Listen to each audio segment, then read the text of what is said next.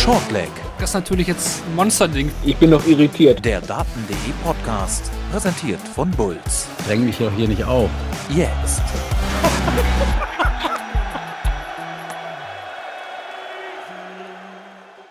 Eine Woche ist die PDC WM 2023 jetzt schon alt. Die erste Runde wurde heute im Alexander Palace abgeschlossen und wir hatten die ersten Spiele von Gabriel Clemens und Michael van Gerven. Das alles besprechen wir natürlich bei Shortleg, dem Daten.de Podcast. Ihr habt es im neuen Intro gerade ja auch schon gehört. Alles präsentiert von Bulls. Marvin Feinbaum ist mein Name und den jungen Mann neben mir, den muss ich glaube ich nicht vorstellen. Heute mit dabei hier bei Shortleg Fabian Schmussler. Hallo Fabian. Guten Abend, hallo. Ja, guten Abend an alle, die hier noch mit dabei sind, live bei Twitch, wie die letzten Tage auch. Ihr könnt euch gerne über den Chat hier mitbeteiligen. Wir nehmen eure Beiträge mit auf und werden die hier in die Sendung mit reinbringen. Und für alle die, die sich den Podcast im Real Life anhören, gar kein Problem.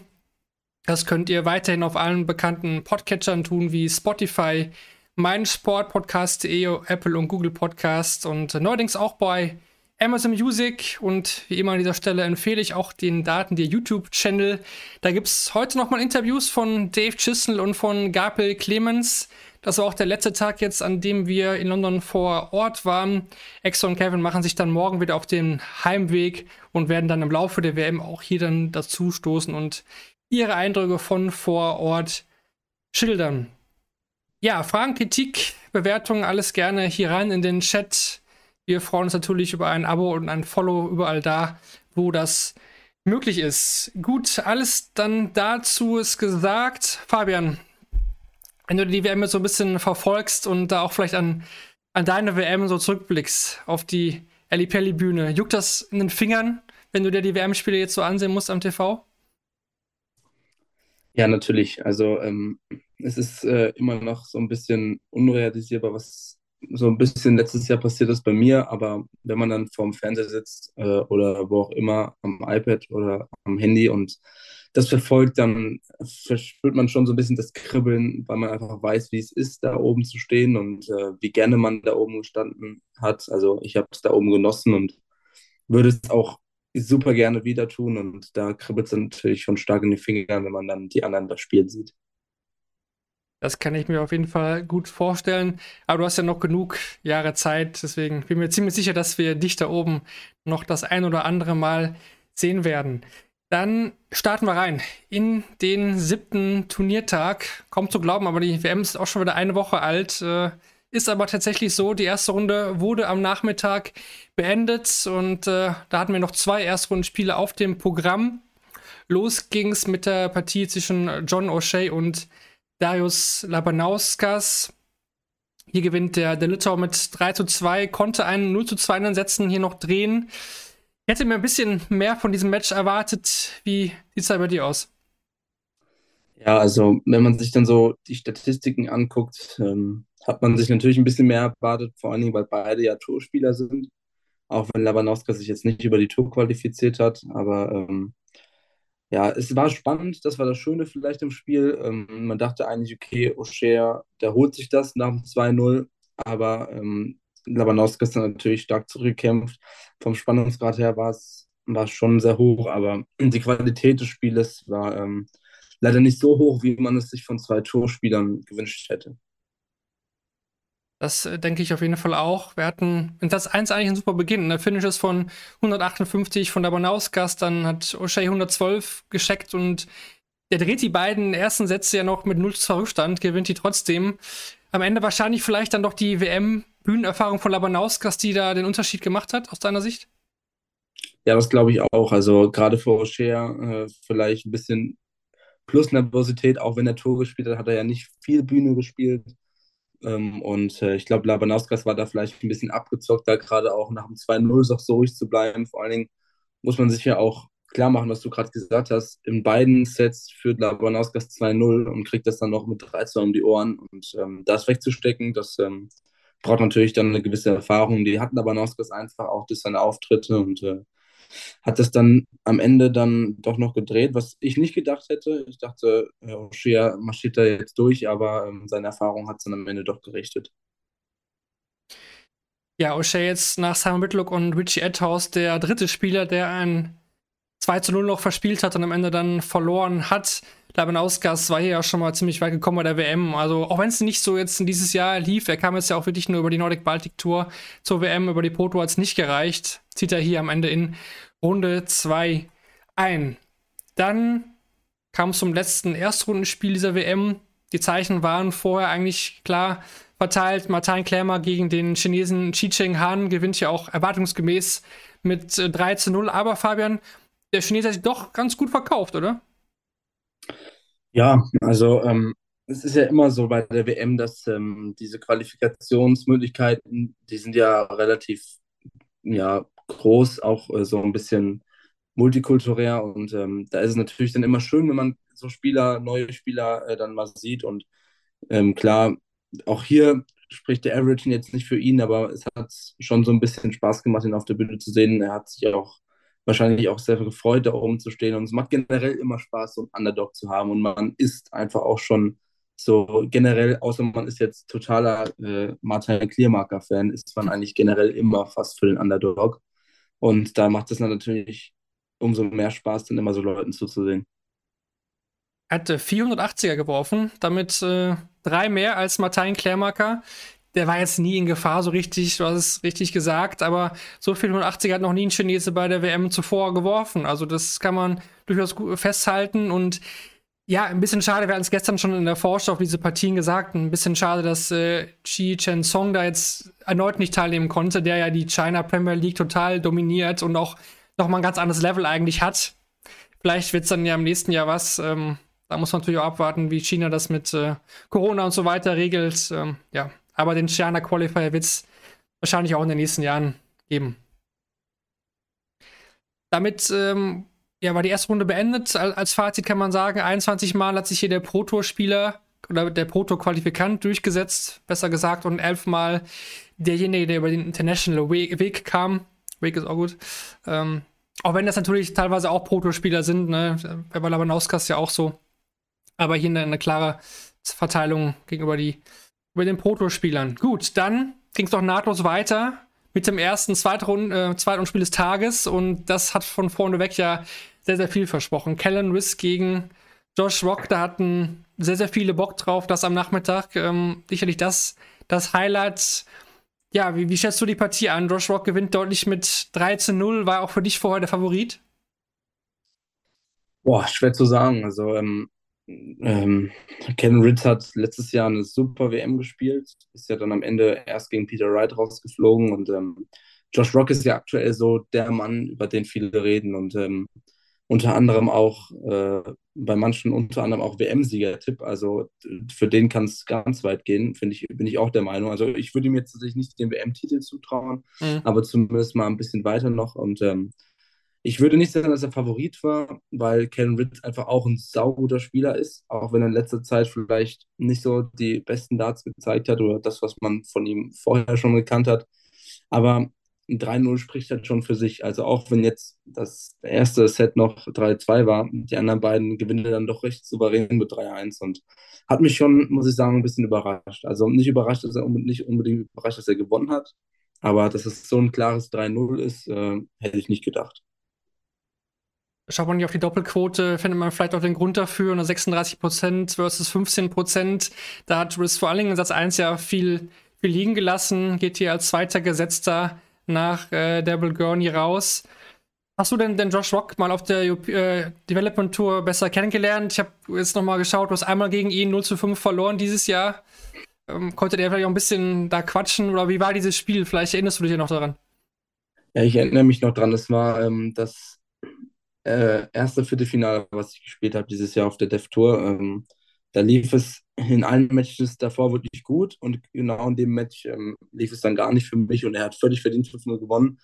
Aber tatsächlich habe ich mich mit äh, ihm schon bei der UK Open habe ich mich das erste Mal mit ihm unterhalten. Da hat er mich angesprochen. Kurz vor der UK Open hatte ich mein Spiel gegen Derek Gurney auf der European Tour in Riesa. Und da hat er mich darauf angesprochen und wir grüßen uns auch, wenn wir uns sehen. Und ähm, Aber so das große Gespräch haben wir jetzt noch nicht miteinander geführt. Ähm, ja, aber ähm, er scheint ein ganz netter Typ zu sein, so auf der Tour. Er spielt halt aber auch echt krass. Also, ähm, das ist teilweise unglaublich. Viele 100 plus Averages auch auf der Bühne. Scheint ihm nichts, es scheint, er hat fast keine Nervosität, spielt 92, obwohl es die größte Bühne ist, die es auf dem Dart gibt. Und ähm, es ist einfach echt unglaublich, ähm, wie Josh Rock einfach aus dem Nichts kam. Und ähm, das zeigt er auf der Bühne genauso wie auf den Floor-Turnieren. Und äh, das ist einfach ja, man kann sich einfach, äh, man kann sich anders sagen, und das ist einfach unfassbar. Das hätte niemand gedacht Anfang des Jahres. Nee, also die aller, allergrößten Nerds hatten ihn bei der Q-School auf der Tourkarte getippt, äh, weil die es schon mal wie im Pubs gesehen hatten und so. Also, aber vorher war er echt nirgendwo, ne? Und dann holte er sich die Tourkarte und das Jahr lief er gar nicht mal so gut am Anfang. Er hat zwar krass Averages gespielt, aber irgendwie hat es nicht in Ergebnisse ummünzen können. Und jetzt wird er ja von vielen teilweise auch als Geheimtipp auf die, die WM gesehen. Das ist ist schon krass. Und das, die nächste Runde, das wird ja auch unglaublich. Nathan Esmond gegen Josh Rock. Das für ein Drittrundenspiel, das ist schon, schon eine harte das Nummer. in sich. Ja. Freue ich mich auf jeden Fall mega drauf. Das, das könnte dann Best of Seven Matches, dann äh, Seven Sets. Das, das wird krass. Ja, da freue ich mich auch schon drauf. Das ist ein, eine sehr starke dritte Runde.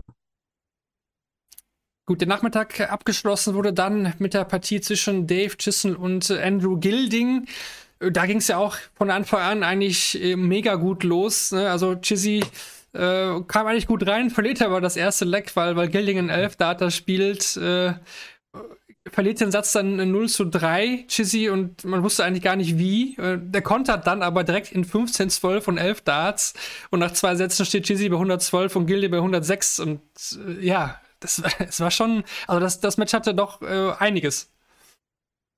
Ja, also auch gerade ähm, Andrew Gilding hat sich dieses Jahr wieder äh, super gezeigt, hat, ähm, hatte, ich glaube, er hat das Proto-Finale gegen Danny Jansen verloren gehabt, aber er hat zumindest eins gespielt, hat auf der European Tour gute Ergebnisse eingefahren und ähm, er, es macht auch so ein bisschen, trotz seines eher langsamen Wurfstils und ähm, sehr neutralem Spielstils, macht es schon ein bisschen Spaß, ihm zuzugucken, gerade wenn er wieder so gute Darts spielt und ja, du hast gesagt, im ersten Leg, er gewinnt irgendwie 3-0, was man gar nicht mit gerechnet hat. Dave Chisholm kommt super zurück und dann zweimal im Decider den, den Satz für äh, Chisholm am Ende. Also das Spiel muss Chisholm nicht gewinnen, ähm, bin ich ehrlich, bin ich der Meinung, aber äh, er hat es dann doch geschafft. Aber Gilding hat wieder gezeigt, warum er in letzter Zeit wirklich so stark ist. Er dreht noch ein 0 zu 2 im vierten Satz. Shizzy Gilding hatte nochmal die Chance für 150 ne, auf den Deciding Set. Äh, scheitert dann knapp an der Doppel 18 und Shizzy macht's dann. Den trauen ja doch auch manche auch einiges zu über dieser WM. Ne? Ich meine, Cheesy ist immer so nah halt bei der WM. Wir erinnern uns alle an das Spiel gegen Michael van Gerven, glaube ich, den er da einfach, äh, ja, wo er drüber gefahren ist. Total genial, was er ja spielen kann. Konstanz ist immer sein Problem. Was, was glaubst du? Zuletzt war er eigentlich wieder besser unterwegs. Ja, er spielt, ähm, das ist halt das, was du gerade gesagt hast, diese Konstanz ist das, was bei Chizzy halt ein bisschen fehlt. Ich finde, also wenn man sich ja so ein bisschen mehr mit Darts befasst, sieht man auch anhand einfach seines Wurfs, er zieht ja nicht durch, er schnickt. Und ich glaube, da kommt so ein bisschen das Unkonstante her, dass man es nicht so gut kontrollieren kann. Aber wenn der mal drin ist, dann ist er wirklich drin. Also das, da kann den auch fast keiner stoppen, was ja bei vielen Dartspielern so ist. Und ähm, ja, Du hast angesprochen, eine super äh, WM vor zwei Jahren war das, glaube ich, äh, gespielt. Vor zwei oder drei Jahren war es. Ähm, und ich kann ihm also, ich kann ihm schon wirklich viel zutrauen äh, in dieser WM. Also wenn er wieder sein Spiel findet, was er spielen kann, dann gut, kann es jeder schaffen, wenn jeder sein Spiel findet. Ja. Aber wenn er so weitermacht wie jetzt in dem Spiel, dann ähm, glaube ich, sehen wir, sehen wir Chizzy ein bisschen länger kommt gerade auch nochmal aus dem Chat. Cheesys Wurf ist unanschaubar. Es gibt sicherlich definitiv schönere Wurfstile. Ich denke, da sind wir uns einig. Aber er führt bei ihm halt zum Erfolg. Und das seit, seit mehreren Jahren eigentlich einer immer Top 16 Spieler, Top 32 aus seit Ewigkeiten. Das ist, ist äh, ja auch nicht selbstverständlich bei der Masse mittlerweile an guten Spielern. Ja, und da sieht man auch wieder, wie individuell Dart ist. Also eigentlich kriegt man, jeder Anfänger kriegt von vornherein gesagt, Arm durchziehen und Dave Chisnell spielt unglaublich gut, aber zieht den Arm nicht durch. Also ist einfach alles möglich in diesem Sport. Das definitiv. Das äh, war es dann eigentlich zum Nachmittag. Dann gehen wir rein in den Abend das Highlight natürlich aus deutscher Sicht Gabriel Clemens. Zuvor sprechen wir aber noch über das erste Match des Abends und zwar Mervyn King gegen Danny Baggish. Ja, für King war es ein schwaches Jahr, hat er auch in den Interviews danach gesagt, äh, war überhaupt nicht zufrieden, was er dieses Jahr gezeigt hat, hat auch die, die großen TV-Turniere ja teilweise verpasst. Gewinnt die ersten beiden Sätze mit, mit 3 zu 2. Äh, Baggish kämpft sich dann irgendwie noch zurück, ne? aber im, im fünften Satz, wenn es drauf ankam, da konnte dann King nochmal sein Niveau wieder deutlich steigern. Ja, also ähm, gewinnt die ersten beiden Sätze im Decider, dann spielt, gewinnt Baggish mal einen Decider und dann spielt er diese 112 ähm, zum 3-1 im vierten Set, die wirklich stark waren, weil King vorher einen Dart ausgelassen hat oder zwei, ich weiß es nicht mehr ganz genau, und dann checkt ähm, ähm, Baggish die 112 und äh, pusht sich dann wieder, aber im letzten Set äh, ja, hat King dann wieder ein bisschen angehoben und äh, finde ich dann aber auch am Ende verdient gewonnen. Ich hatte so ein bisschen Angst, nicht Angst in Anführungsstrichen, bei King ist es oft so, dann irgendwann, wenn es nicht mehr so läuft, ne, dann äh, sieht man das äh, ja, das Gesicht bei ihm so schmerzverzerrt, ne, so am Rücken kommt dann irgendwie Spiel, man denkt immer, oh, den, den, den geht's gar nicht gut. Er hat ja auch wieder ultra geschwitzt, auch wieder. Das ist bei ihm ja sowieso, mein, du hättest sagen können, die Ali Pelli Bühne ist wahrscheinlich nicht gerade kalt, aber ähm, auch wenn es außenrum echt kalt ist, vor allem dieses Jahr, wie man gehört hat. Ähm, aber er hat es dann echt nochmal steigern können. Und hätte ich ihm gerade nach diesem Jahr vielleicht gar nicht so zugetraut. Ja, das ja, es ist aber auch so ein bisschen die Erfahrung dann natürlich von Mervyn King. Also äh, ist ja auch schon zig Jahre lang äh, auf der Tour unterwegs und hat schon zig WM-Erfahrung gesammelt und auch schon bei anderen Turnieren. Und ich glaube einfach, das ist das, was es am Ende gemacht hat in dem Spiel, dass ähm, Baggage noch nicht so viel Erfahrung hat und Mervyn King dann einfach wusste, okay, jetzt muss ich in dem Moment mal mein Spiel anheben und Du hast angesprochen, das Jahr verlief nicht so gut, vor allem nachdem er das Jahr zuvor wirklich ein super gutes Jahr gespielt hat. Also, ähm, was der da teilweise für Darts geteilt hat, war wirklich auf einmal, als wäre da ein neuer Mervyn King. Ja. Und ähm, dann konnte er leider in diesem Jahr nicht ganz anknüpfen, aber er hat dann doch wieder gezeigt, warum Mervyn King Mervyn King ist. Und ähm, dann äh, hat es dann doch wirklich, wie du gesagt hast, sich nochmal angehoben und dann wahrscheinlich auch durch seine Erfahrung gewonnen das Spiel. Dann kam es zum Highlight aus deutscher Sicht. Gabriel Clemens gegen William O'Connor. Gaga gewinnt hier mit, mit 3 zu 0. Das vorweg natürlich die erfreuliche Nachricht des Tages. Ich kann nur sagen, Chapeau und Hut ab, Gaga. Ähm, es war definitiv kein einfaches Match. O'Connor hat ja gezeigt, was er gegen Bo Greaves äh, auch in der ersten Runde gezeigt hat. Das war immer echt stark, brutal. Aber wir können nur sagen, echt Gratulation an Gaga, oder? Ich meine, wer das gemeistert hat heute, echt überzeugend. Ja, also ich bin ehrlich, ähm, nachdem ich O'Connor gegen Greaves gesehen habe und gesehen habe, dass Gaga gegen, gegen den Gewinner von den beiden spielt, war mir schon klar, okay, das wird ein echt schweres Spiel. Und dann hat O'Connor so ein geiles Spiel rausgehauen gegen äh, Bo Greaves. Ich hätte, ich hätte mich auch voll für Bo Greaves gefreut, wenn sie das gemacht hätte, aber sie hat ja auch stark gespielt. O'Connor war einfach nur besser.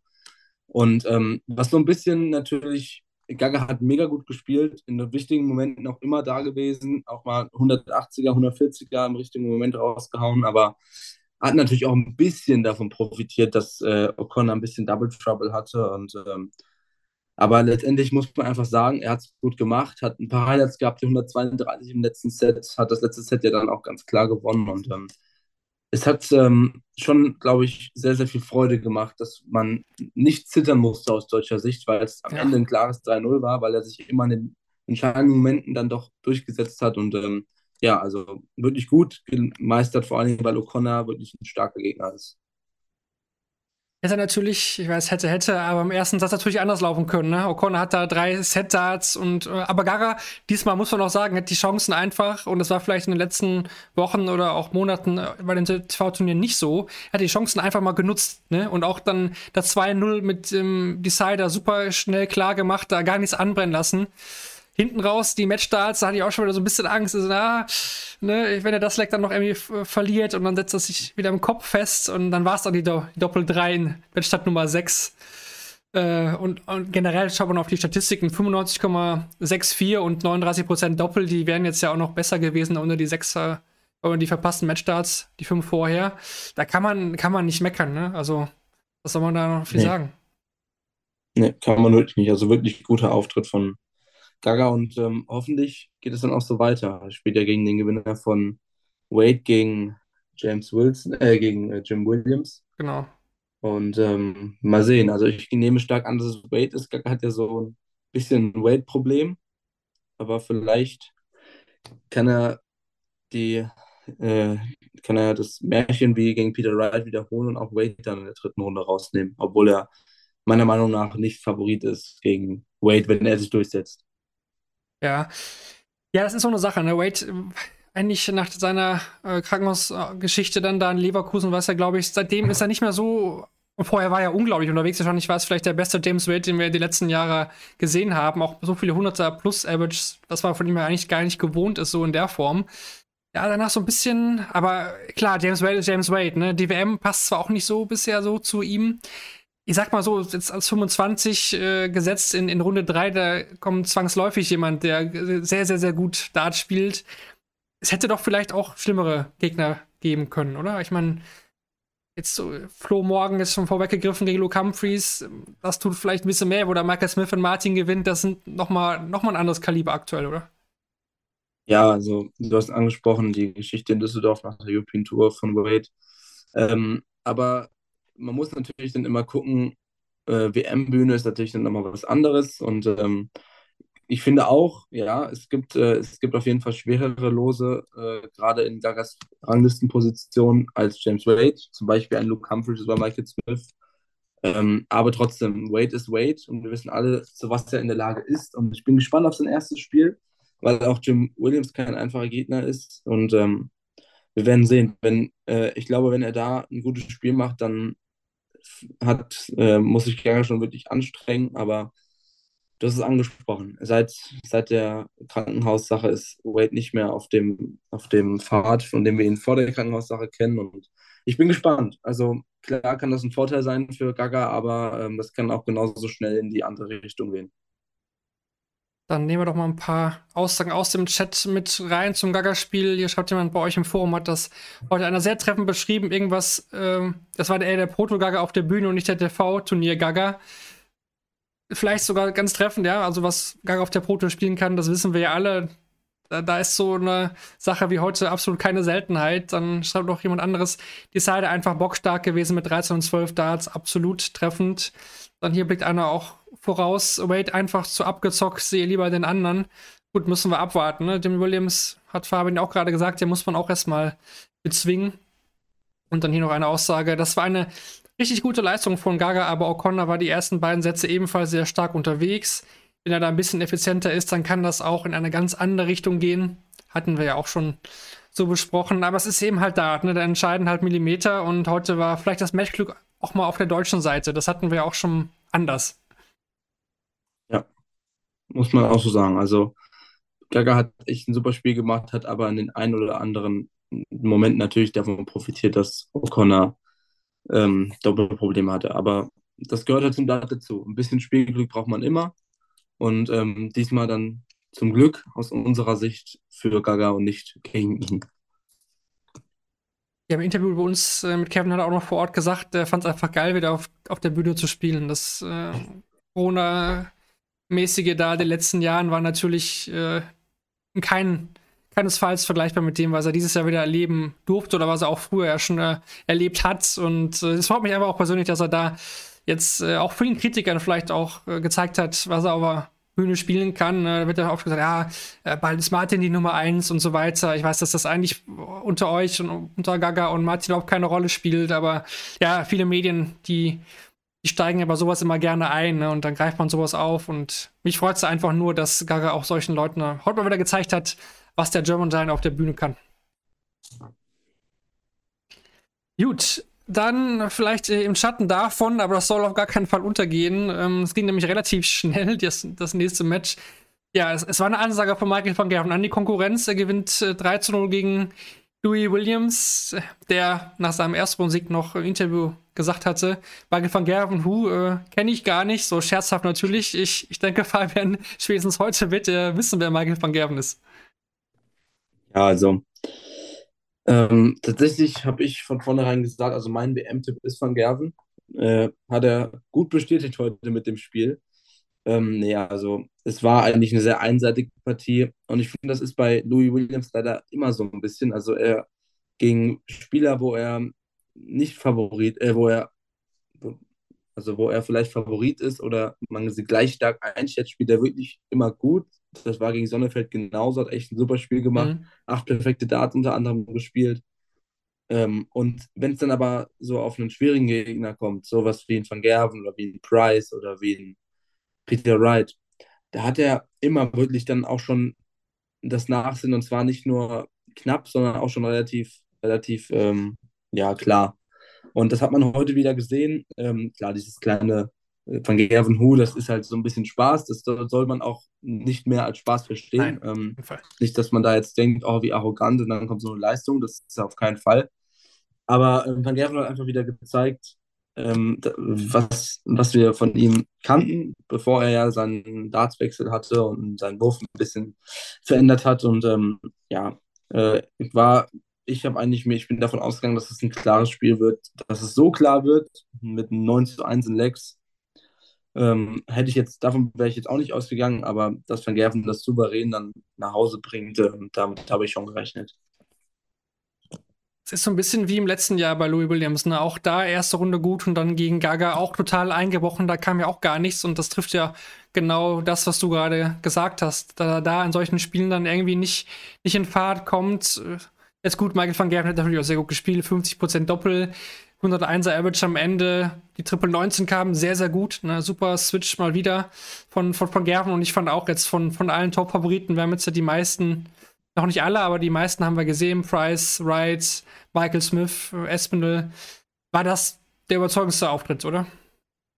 Ja, absolut. Also 50% Doppelquote spricht Bände und äh, auch der 101er Average und auch generell, wie das Spiel verlaufen ist eigentlich immer das Spiel unter Kontrolle gehabt. Und es hat einfach auch wieder Spaß gemacht, diesen Van Gerben auf der Bühne zu sehen. Und ja, absolutes Zeichen gesetzt an die Konkurrenz und wie gesagt, also von vornherein mein WM-Tipp gewesen. Schließen sich auch welche im Chat an. Meiner war es auch. Ich habe gesagt, Van Gerben gegen Michael Smith im Finale. Bin gespannt, ob es dazu kommt. Hier schreibt noch jemand, der zweite Satz überragend von Michael van Gerven. Ja, also ich denke auch, dass ja, er hier die 117, ja eine Duftmarke hinterlassen hat. Genau, zu diesem Satz kommen wir dann gleich nochmal bei den Statistiken. Kurz äh, davor möchten wir aber noch das letzte Spiel besprechen, und zwar Stephen Bunting gegen Leonard Gates.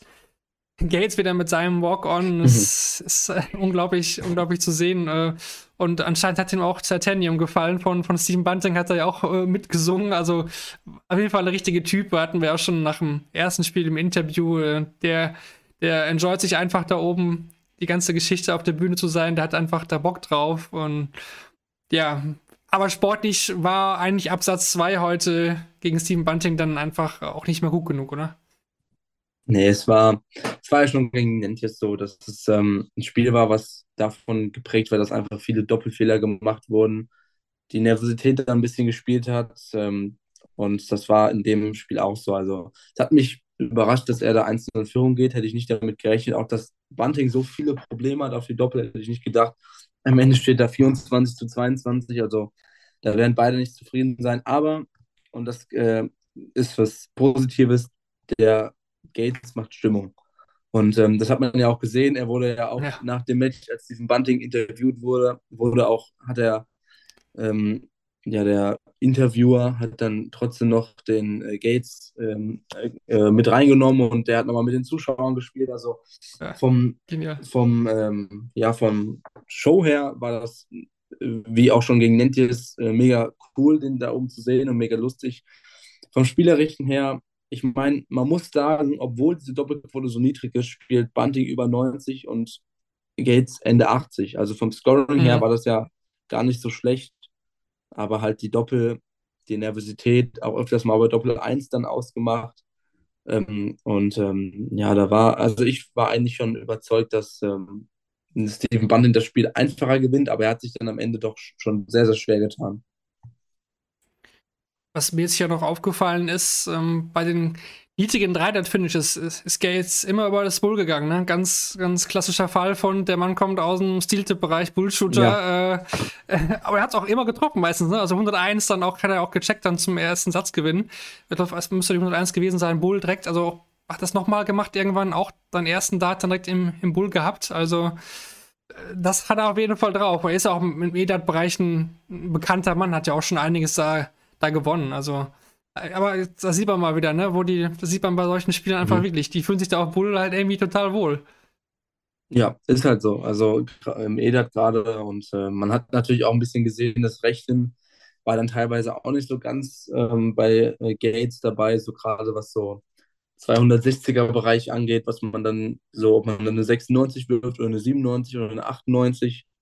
Das war dann äh, manchmal so ein bisschen was gefehlt hat, was man natürlich dann merkt, dass er eher aus dem EDAT kommt, aber ich habe schon viele YouTube-Videos von ihm gesehen, wo er EDAT spielt und ähm, das ist natürlich dann schon ein krasser Unterschied, weil der da echt eine brutale Maschine ist und auch beim Stilat ist er richtig gut, hat sich ja qualifiziert für die WM, das ist ja auch nicht selbstverständlich.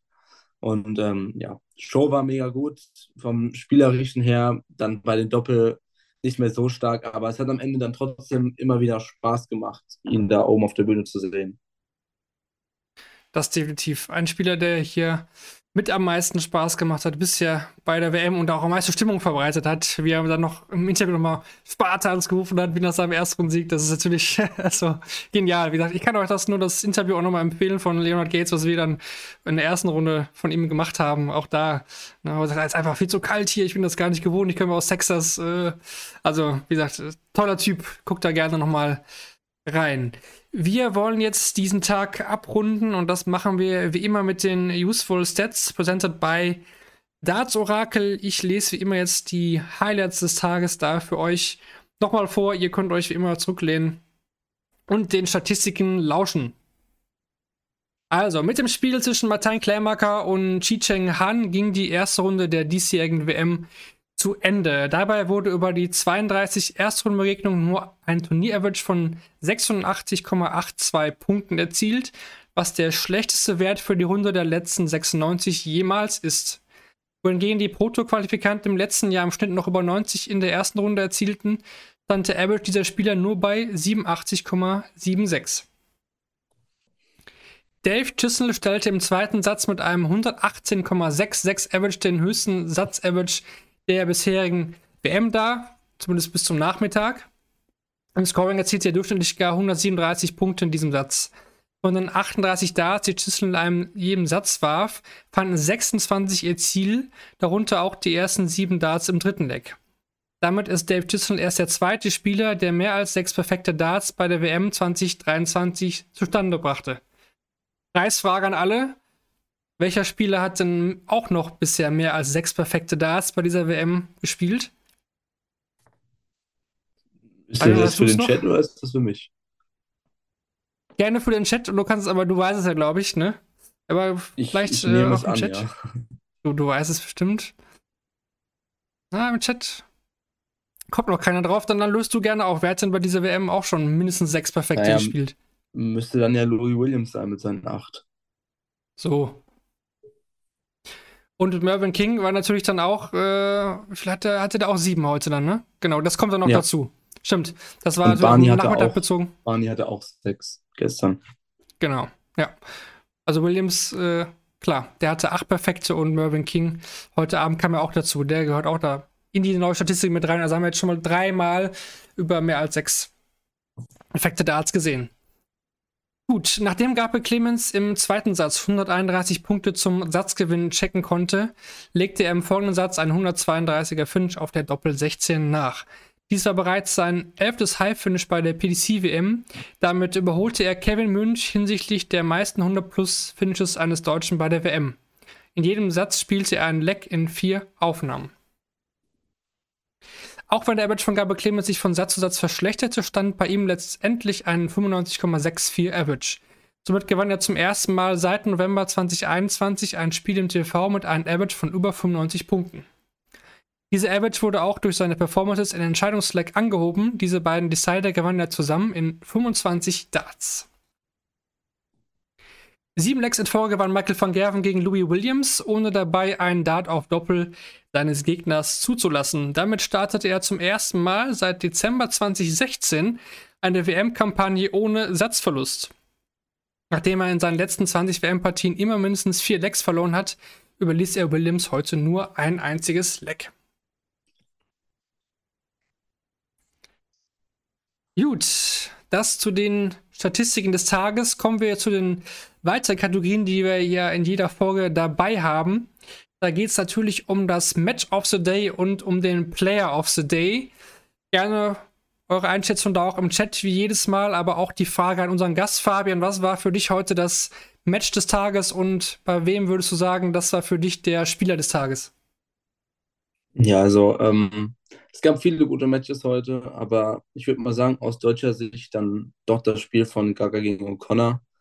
Beide über 90 gespielt. Gaga hast du ja gerade gesagt, seit November letzten Jahres das erste Mal auf einer Bühne mit 95 gewonnen. Also wirklich super, super gut gespielt und es hat einfach auch, ich glaube, jeden äh, Deutschen oder auch jeden Anhänger von Gaga gefreut, dass er mal wieder so ein gutes Spiel gemacht hat und ähm, ich war, ich war gespannt, wie er sich gegen O'Connor schlägt, weil O'Connor ein sehr, sehr guter Spieler ist, äh, auch letztes Jahr gut dabei gewesen und ähm, ja, da fand ich einfach, ich fand es einfach echt, echt schön und auch überragend, wie Gabriel das gelöst hat, in Richtung da gewesen. Deswegen ist das Spiel heute mein Spiel des, äh, des Session des Tages gewesen.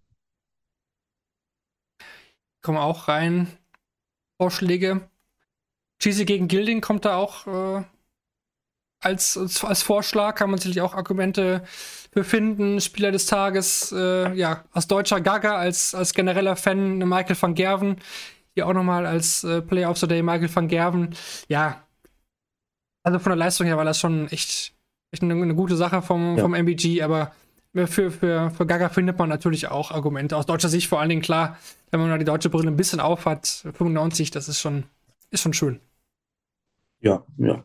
Aber Player of the, äh, äh, vom, auf, äh, vom Tag würde ich aber trotzdem noch äh, an Van Gerven übergeben. Also, das hat er super gelöst gegen Louis und, äh, und über 100 gespielt. Ja, ich glaube tatsächlich, dass es für Van Gerven bald gehen kann. Und jetzt sage ich das in der der nächsten Runde aus. Ich sehe das schon kommen. Ja, ja, äh, wir werden den Gegner dann morgen erfahren. Eigentlich eine perfekte Überleitung. Ähm, morgen nochmal zwei Sessions. Zwei Tage haben wir jetzt noch vor der Weihnachtspause. Vollgepackte Zweitrunden-Sessions. Also noch insgesamt 16 äh, Spiele erwarten uns jetzt bis Weihnachten. Alles Zweitrundenspiele und da geht's los morgen mit der Partie Christoph Ratajski gegen Danny Jansen. Danny Jansen hatten wir ja besprochen, ähm, zumal jetzt äh, die Frisur natürlich einzigartig, äh, auch ja, das ganze Produkt, äh, die T-Shirts, die da gedruckt werden, das ist natürlich alles äh, phänomenal. Ratajski auch nicht so mit dem aller, allerbesten Jahr. Kurze Einschätzung von dir, was, was glaubst du da? Wer setzt sich durch? Also ich glaube schon, dass es am Ende Ratajski macht. Ja, Danny hat äh, ja ein Proto, eine Proto gewonnen, äh, gewinnen können dieses Jahr, hat aber im ersten Spiel nicht wirklich gut performt, äh, war auch relativ knapp und äh, ich glaube, dass Ratajski sich das erholt, einfach aufgrund. Das war aber meistens so bei Ratajski, finde ich. Also auch die letzten zwei Jahre spielt er kein gutes Jahr, aber bei der WM kommt er dann doch wieder äh, irgendwie raus und äh, spielt gute Darts und ich glaube, dass Ratajski das gewinnen wird gegen Danny. Auch einer sagt, Ratajski macht's 3-1, der Tipp, ähm, noch einer der New Kids, Danny Jansen macht's. Ja, also das, sieht natürlich phänomenal aus. Morgen generell Ryan Searle, ja auch danach auf der Bühne auch äh, Heavy Metal, ist natürlich auch eine, eine, Ikone mittlerweile schon fast. Er spielt dann gegen Adam Gavlas. Ja, eigentlich fast vergleichbar so ein bisschen. Auch Searle so ein bisschen mit Schwankungen drin dieses Jahr. Gavlas auch ein junger, aufstrebender Spieler. Hat sich da in die zweite Runde gekämpft. Wie sieht es da mit deiner Einschätzung aus? Ja, also auch hier würde ich mal für den gesetzten Spieler gehen. Also ähm, ich glaube schon, dass Searle das macht. Ähm, und Gavlas hat eine ja, gute erste Runde gespielt, ähm, gegen Richie Bennett sich dann durchgesetzt und äh, hat auch relativ viel Bühne gespielt, gerade European Tour sehr viel gespielt. Freut mich natürlich dann auch für ihn, weil ich ihn auch ganz gut persönlich kenne und mag. Und ähm, ja, aber ich glaube, er wird leider morgen das, Nach das Nachsehen haben gegen Ryan Searle, weil Ryan Searle dann einfach doch, finde ich, schon einen besseren Standard spielt als Adam Gavlas. Ja, kommt ja auch der Name Ryan Searle in den Chats rein. 3-2, 3-1, hier geht auch einer mit Searle, würde ich auch so sehen. Also, das ist, glaube ich, nochmal ein anderes Niveau, wo Gavlas ja jetzt nicht viel zu verlieren hat, eigentlich in diesem Match, aber klar, Ryan Searle auch eigentlich in den letzten Jahren da eigentlich auch gut performt. Sehe ich auch vorne. Im nächsten Spiel, da bin ich etwas äh, zwiegespannt, da muss ich sagen. Aus äh, österreichischer Sicht kommt es hier zum Auftritt von Mensur Sulevic. Er trifft aber auf Mike de Decker und der hat sich dieses Jahr doch ordentlich gesteigert, finde ich. Total in der Konstanz weitergekommen nach vorne. Und da würde ich sogar fast behaupten, aus meiner Sicht, dass wir hier vielleicht einen, einen kleinen Upset kriegen. Oder, oder verteidigst du jetzt Menzo und sagst, nee, Marvin, Quatsch. Also, ähm, dem traue ich auf der WM-Bühne jetzt dann doch nochmal, auch mindestens nochmal einen Sieg zu. Ja, es ist schwer. Ähm, aber ich bin tatsächlich, tatsächlich da auf deiner Seite, dass äh, die Decker das Spiel gewinnt. Also, ja, spielt in letzter Zeit wirklich gut, hat auch eine gute erste Runde gespielt und Mensor hat irgendwie seit ein, zwei Jahren sieht man ihn nicht mehr so häufig. Ähm, auch wenn es jetzt WM ist und Mensor so viel Erfahrung hat, bin ich da dann doch äh, für, also ich bin nicht für ihn, aber ich glaube, dass der Decker es äh, am Ende machen wird und wir den nächsten Gesetzen äh, raus haben, weil einfach auch der Decker eine wirklich gute erste Runde gespielt hat, auch äh, gerade zum Schluss dieses Jahres wirklich gut spielt und ähm, er hat auch einen sehr, sehr sauberen Wurfstil. Also wenn mhm. der wenn der wirklich mal seinen Touch gefunden hat, dann kann das da auch wirklich abgeben. Im Gegensatz zu Menzo natürlich, der unter ja, wir wissen es alle, und dass er unter der Titis äh, gelitten hat, beziehungsweise immer noch leidet. Und äh, ich glaube einfach, dass äh, der Decker sich da durchsetzen wird, weil Mensor einfach irgendwie in letzter Zeit nicht mehr das spielt, was wir uns, ja, was wir die letzten drei, vier Jahre von ihm gesehen haben. Ja, man weiß, glaube ich, nicht, was man bekommt bei Mensor, ne? Das wird das Problem ja. sein. Ähm, er hat ja nochmal den, den Ausrüster gewechselt, auch nochmal zu, zu Legend Stars von, von Bulls weg. Äh, habe auch mit seinem Manager noch gesprochen, mit Mick, der meinte, er ist schon noch kämpferisch, der will noch mal echt noch mal alles geben, noch mal versuchen, einen Neustart, so einen kleinen, ja, Grand Slam war jetzt auch nicht so stark, immerhin konnte er sich für qualifizieren, ne? das hat er immerhin geschafft, aber WM-Bühne lag ihm ja auch noch nie, aber ja, ich, ja. am Ende bin ich, wie du, da eigentlich auch beide Decker, weil der eigentlich auch vom Scoring her echt, echt gut unterwegs ist, muss ich auch sagen. Gut, dann haben wir noch eine letzte Partie am Mittag, bevor es dann in den Abend reingeht. Dick van Dijven wurde gegen Karel Sedlacek. Und Karel Sedlacek, der hat ja in der ersten Runde gegen Raymond Smith einen sehr, sehr ordentlichen Auftritt hingelegt. Hat er wirklich überzeugt. Aber auch Dirk ist natürlich einer der Spieler, vielleicht aus der zweiten Reihe, dem man einen guten Run zutrauen kann bei der WM. Sicherlich kein Spieler Sedlacek, gegen den man als Dick van Dijven wurde in so eine WM kalt reinstarten möchte, oder? Ja, also Karel hat äh, wirklich ein super erstes Spiel gespielt. Wie du gesagt hast, 98 war das, glaube ich, gegen Raymond Smith. Und ich finde aber auch bei Karel Sittlercheck ist das immer so ein bisschen abhängig, ob er jetzt äh, einen guten Tag erbricht oder einen schlechten Tag, beziehungsweise ein gutes oder schlechtes Spiel. Aber ähm, ist auf jeden Fall nicht äh, das, das einfachste ähm, Zweitrundenlos, aber ähm, ich glaube doch, dass Dirk van Dijvenbode sich ja durchsetzt, weil das ist einfach, das ist eine von auch von den Spielern, was wir gerade auch angesprochen haben, wenn der mal den Touch findet, dann äh, ist der richtig drin und pusht sich und auch ihm gucke ich sehr gerne zu. Ich mag auch so einen Gervin Price, so ein bisschen das Pushen, dass es nicht nur so ein ja, relativ neutraler Style ist, sondern sich mal ein bisschen gepusht wird, ein bisschen mit den Zuschauern gespielt wird, mit Emotionen gespielt wird. Und das ist ja auch, was Van Dijvenbode macht. Und da sehe ich ihn einfach vorne, auch wenn Karas Hitler-Check ein schweres Los ist wenn er so spielt wie gegen Raymond Smith, dann wird es auf jeden Fall ein super, super schweres Los, aber ich bin gespannt, ob er an die Leistung anknüpfen kann morgen. Guck mal in den Chat, da schreibt jemand, Sedlacek gewinnt 3-2, dann schreibt jemand klar für Dick van Dijvenbode für den Auberginius, Sedlacek ist für ein oder zwei Sätze gut. Da gehen die Meinungen ein bisschen auseinander. Ich denke, wir können ja festhalten, ein gutes Spiel sollte es auf jeden Fall werden. Ja, dann, dann die Abendsession und äh, da gibt es ja echt äh, einige interessante Partien. Für mich ein bisschen überraschend, dass Gary Anderson als erstes angesetzt ist hier in diesem Spiel gegen Madas Rasma. Und äh, das Spiel gab es ja schon mal bei der WM vor, ich glaube, müsste es ja vor zwei Jahren dann gewesen sein, vor zwei Ausgaben. Da hat Anderson noch, noch gewonnen.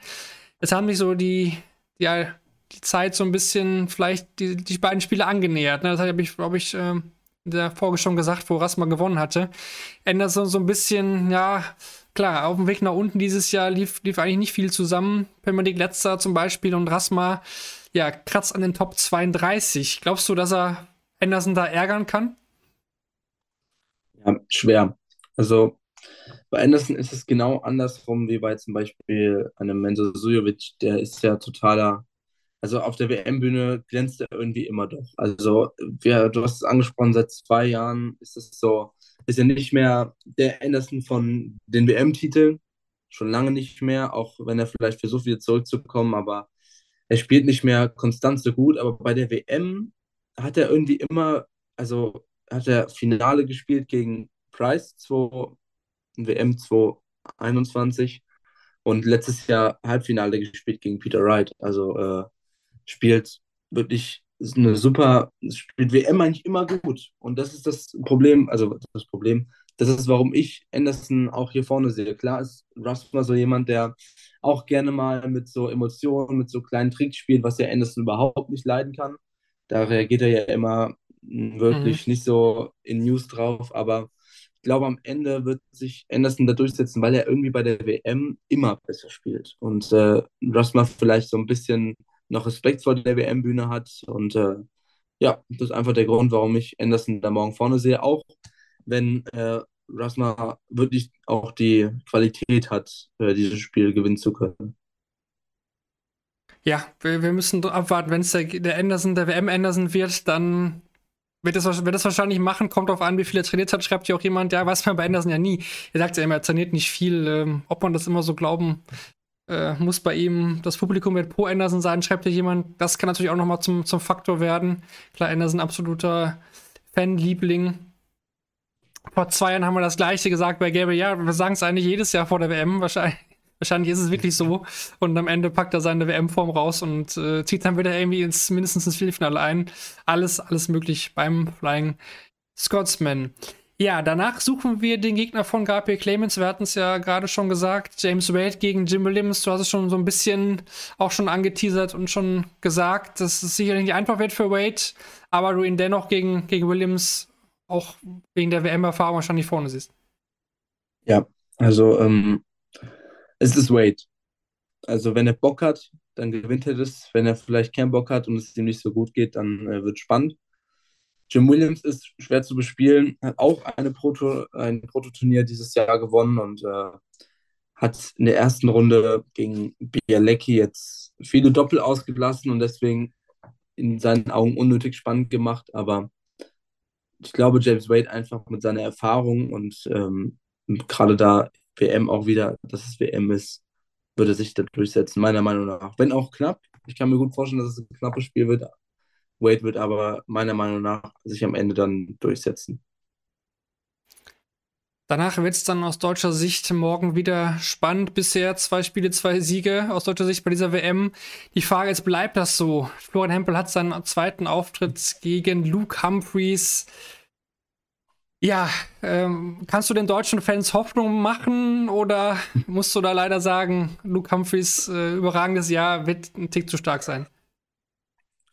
Also man hat ja letztes Jahr schon bei Flo gedacht, okay, erste Runde gegen Martin gut gespielt, ähm, dann sich durchsetzen können und dann hat man gedacht, okay, gegen Vandenberg, das wird Demi sich holen. Und er hat dann einfach gezeigt, nee, das, das kann auch ganz schnell nach hinten gehen und da muss ich diesmal leider sagen, bin ich nicht so überzeugt von wie letztes Jahr, weil Humphreys einfach wirklich eine, er hat eine super European Tour gespielt. Ähm, spielt auch eine wirklich starke, starke äh, Proto dieses Jahr gespielt. Generell, äh, wie du gerade gesagt hast, ein starkes Jahr und auch WM kann Luke Humphreys, haben wir schon öfters gesehen. Oh ja. Und deswegen muss ich leider sagen, dass ich hier Humphreys vorne sehe, ähm, auch wenn Flo seine besten Darts auspackt.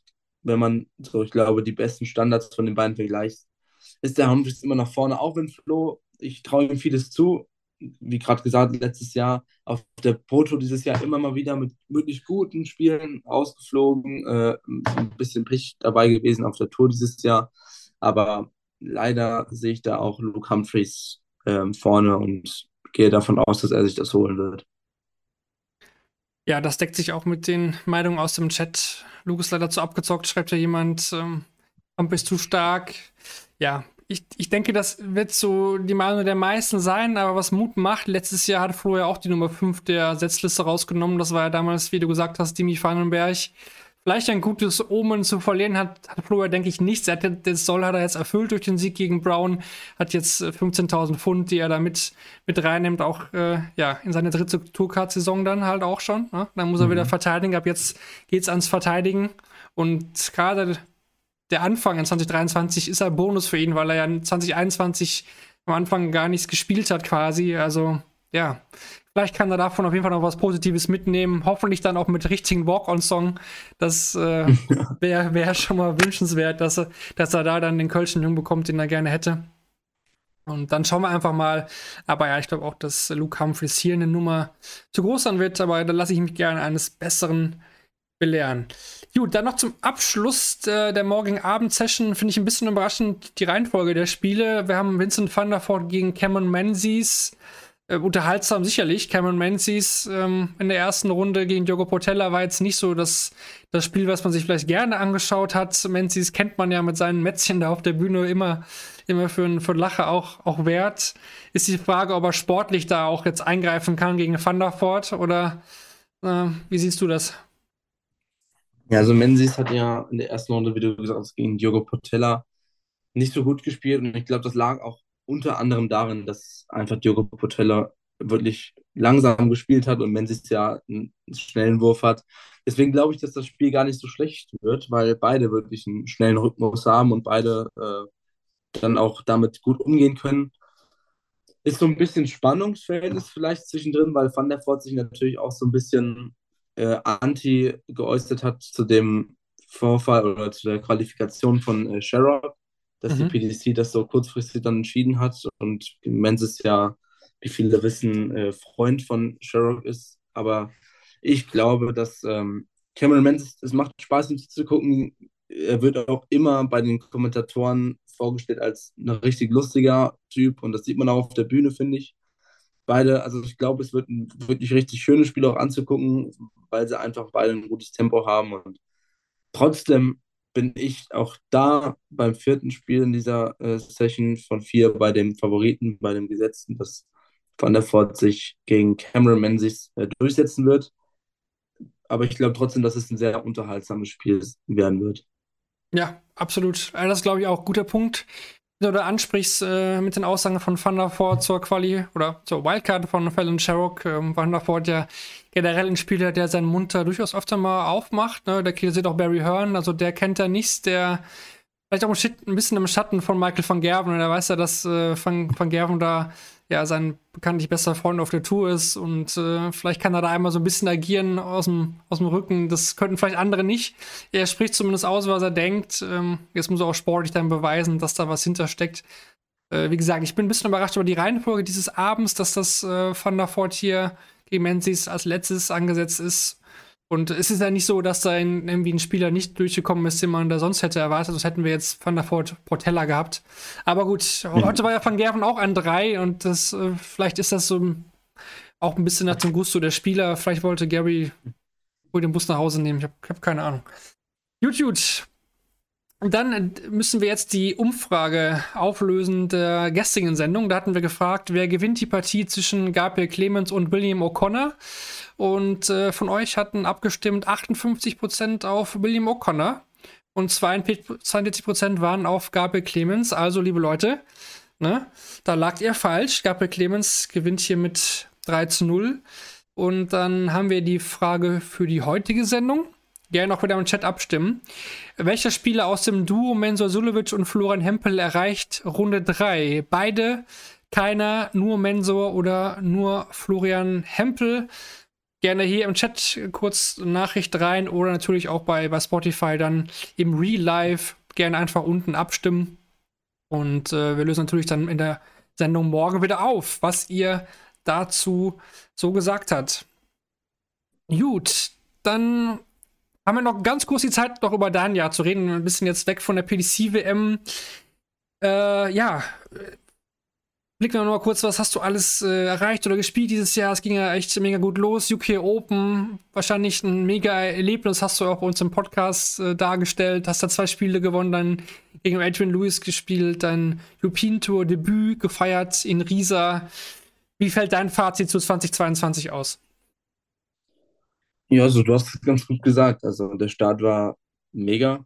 Also Q-School wirklich äh, im letzten Tag auch Halbfinale gespielt, knapp verpasst die äh, Tourkarte, was jetzt aber auch gar nicht so schlimm war. Dann European Tour, äh, European Tour Debüt gegeben gegen ähm, Daryl Gurney. Gut, äh, Spiel relativ klar verloren, aber trotzdem wieder auf der Bühne gestanden. Dann die UK Open, meinen ersten Sieg auf der Bühne eingefahren bei der PDC dann erste beiden Runden gewonnen gegen Adrian Lewis auf der großen Bühne äh, in der UK Open, ähm, aber dann halt voll auf die Schnauze bekommen von Adrian Lewis, der 107 gespielt hat. Ja. Ähm, genau, und dann war, das war es eigentlich auch schon mit Bühne. Also ich habe auch viel, ich habe ja alle European Tour Qualifier gespielt, die äh, wir für die deutschen Qualifier spielen konnten. Ähm, aber das, mein Problem war einfach, bei allen European Tour, die ich, äh, Qualifying, die ich gespielt habe, bin ich immer gegen den rausgeflogen, der sich am Ende qualifiziert hat. Ja. Das war bei jeder einzelnen European Tour so. Ja. Ähm, deswegen ist ein ganz gutes Omen, wenn man dann wenigstens gegen die Leute rausfliegt, die es dann auch am Ende machen. Ähm, dann, ja, Development Tour gespielt. Ein Wochenende musste ich aussetzen wegen einem kleinen Fehler wegen, bei mir wegen der Anmeldung. Ähm, ja. Auch immer wieder gut angefangen. Dann hatte ich wirklich ein bisschen Pech, muss ich mal äh, auch wirklich ehrlich sagen, bei der, äh, bei der Development Tour hier in Deutschland, dass ich wirklich von fünf Turnieren viermal einen Tourcard-Holder an Bord hatte und aber auch Matchstarts unter anderem gegen Keen Barry hatte und die dann einfach nicht genutzt habe. Also ein bisschen teilweise unglücklich gelaufen äh, und äh, am Ende dann trotzdem noch für die Jugend-WM qualifiziert gewesen. Auch die lief dann äh, nicht mehr so toll. Aber ähm, ja, Development Tour war trotzdem ganz okay. Ich habe meine 85 plus gespielt. Ich war auch, glaube ich, am Ende äh, von der Development Tour Rangliste auf Platz 11 oder 12, was die, was die Statistiken angeht, obwohl ich dann am Ende nur 34, 37 im Ranking war. Mhm. Und Change Tour, ja, auch ganz gut gespielt, hatte wirklich ein Wochenende dabei, wo es wirklich gut war. Zweimal Top 8, äh, einmal Top 16. Ähm, also auch da immer mal wieder gut aufgespielt. Aber am Ende jetzt, äh, so am Ende des Jahres, hat es ein bisschen abgenommen. Ich habe ein bisschen Probleme seit letzter Zeit mit meinem Wurf. Ähm, muss da wieder ein bisschen zurückfinden und äh, mal sehen, wie es wird. Ähm, auch Q-School nächstes Jahr, aber 2022, so bis August, September, wirklich toll. Kann mich nicht beschweren. Ab dann leider nicht mehr so gut, aber trotzdem insgesamt bin ich recht zufrieden mit dem Jahr. Du hast die Probleme mit dem, mit dem Wurf angesprochen. Ich habe es auch bei in der Story äh, letztens auf Instagram gesehen, dass du es ja auch gepostet. Äh, wo, wo, genau liegt da das Problem? Was, oder was tust du auch dagegen, dass du da wieder äh, dahin kommst, dass du dich da wieder mehr wohlfühlst? Ja, also das ähm, ist ja das Schöne, wenn ich genau wüsste, woran das Problem liegt. Also es liegt einfach, was man sehen kann, ist, dass ich den Dart ähm, zu sehr, zu sehr eine Rolle, zu viel Rotation habe und er dadurch schief ist äh, beim Zurückziehen und dadurch halt auch schief äh, während des Wurfes ist, aber dann trotzdem irgendwie gerade ankommt. Und das war halt vorher nicht so. Also ich habe mal dann vergleicht ein äh, Spiel bei der Super League und ein Spiel bei den, bei den UK Open. Und das sieht dann schon wirklich, da sieht man dann schon krasse Unterschiede. Und ich versuche einfach wieder, dass ich diesen geraden Wurf habe. Ich äh, muss sagen, in letzter Zeit, er kommt so langsam wieder. Man muss natürlich dann immer gucken, ähm, dass man nicht es zu viel überdenkt und äh, dann sich zu viele Gedanken drüber macht, sondern dann einfach mal wieder ohne, äh, also unbeschwert drauf los äh, spielt. Und das ist dann das, worüber, sich, worüber man sich dann selbst Gedanken machen muss. Ich äh, ja, versuche es einfach wieder mit äh, den ganz normalen Mitteln, mehr, mehr Training und äh, immer mal wieder darauf achten, dass ich den Dart nicht zu sehr rotiere. Und ja, es ist ähm, in letzter Zeit leider nicht so gut, aber ich bin guter Dinge, dass das wieder wird. Also da, ich werde den Kopf nicht hängen lassen jetzt wegen dem Wurf, sondern ich werde Kein auf Fall. jeden Fall weitermachen und ähm, auch nächstes Jahr voll die Tour spielen und egal wie das, äh, wie das jetzt läuft. Und einfach, damit ich trotzdem noch da im, ja, in dem ganzen Geschehen drin bleibe, auch wenn es vielleicht nicht ganz wieder wird mit dem Wurf, aber ich bin da guter Dinge. Ich glaube, das wird sich so jetzt hoffentlich dann so ab Q-School wieder gelegt haben.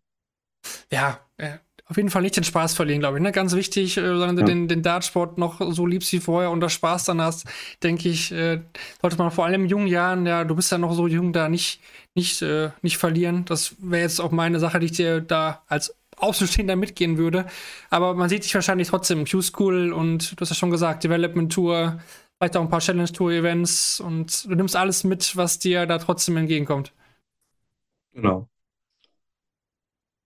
Das ist doch ein schönes Schlusswort für heute. Ja, ich denke, wir haben alles soweit besprochen dann. Wir haben alle Spiele des siebten Turniertages analysiert. Auf Tag 8 haben wir vorausgeblickt, noch ein bisschen über dich erfahren. Und äh, ich danke dir natürlich, dass du dir zur späten Stunde die Zeit genommen hast. Hat äh, mega viel Spaß gemacht und ja, wir hören uns auf jeden Fall nächstes Jahr dann hier bei Shortleg wieder. Da bin ich mir ganz, ganz sicher. Ich hoffe es doch. Ja, also vielen Dank nochmal, dass ich dabei sein durfte und ähm, natürlich auch noch viel Spaß bei den weiteren, bei den weiteren Podcasts. Während der WM jeden Tag. Deswegen, wir ziehen es weiterhin durch. Noch zwei Tage bis zur Weihnachtspause, dann natürlich ein paar Tage frei, aber danach geht es dann nahtlos weiter hier bei Shortleg, dem Daten.de Podcast, presented by Puls. In dem Sinne, danke an alle fürs mit dabei sein, entweder hier live bei Twitch oder natürlich auch auf dem Podcatcher eures Vertrauens. Wir hören uns dann morgen wieder hier live bei Twitch nach dem Ende der Abendsession oder auf Abruf. In dem Sinne, gute Nacht und bis die Tage. Tschüss.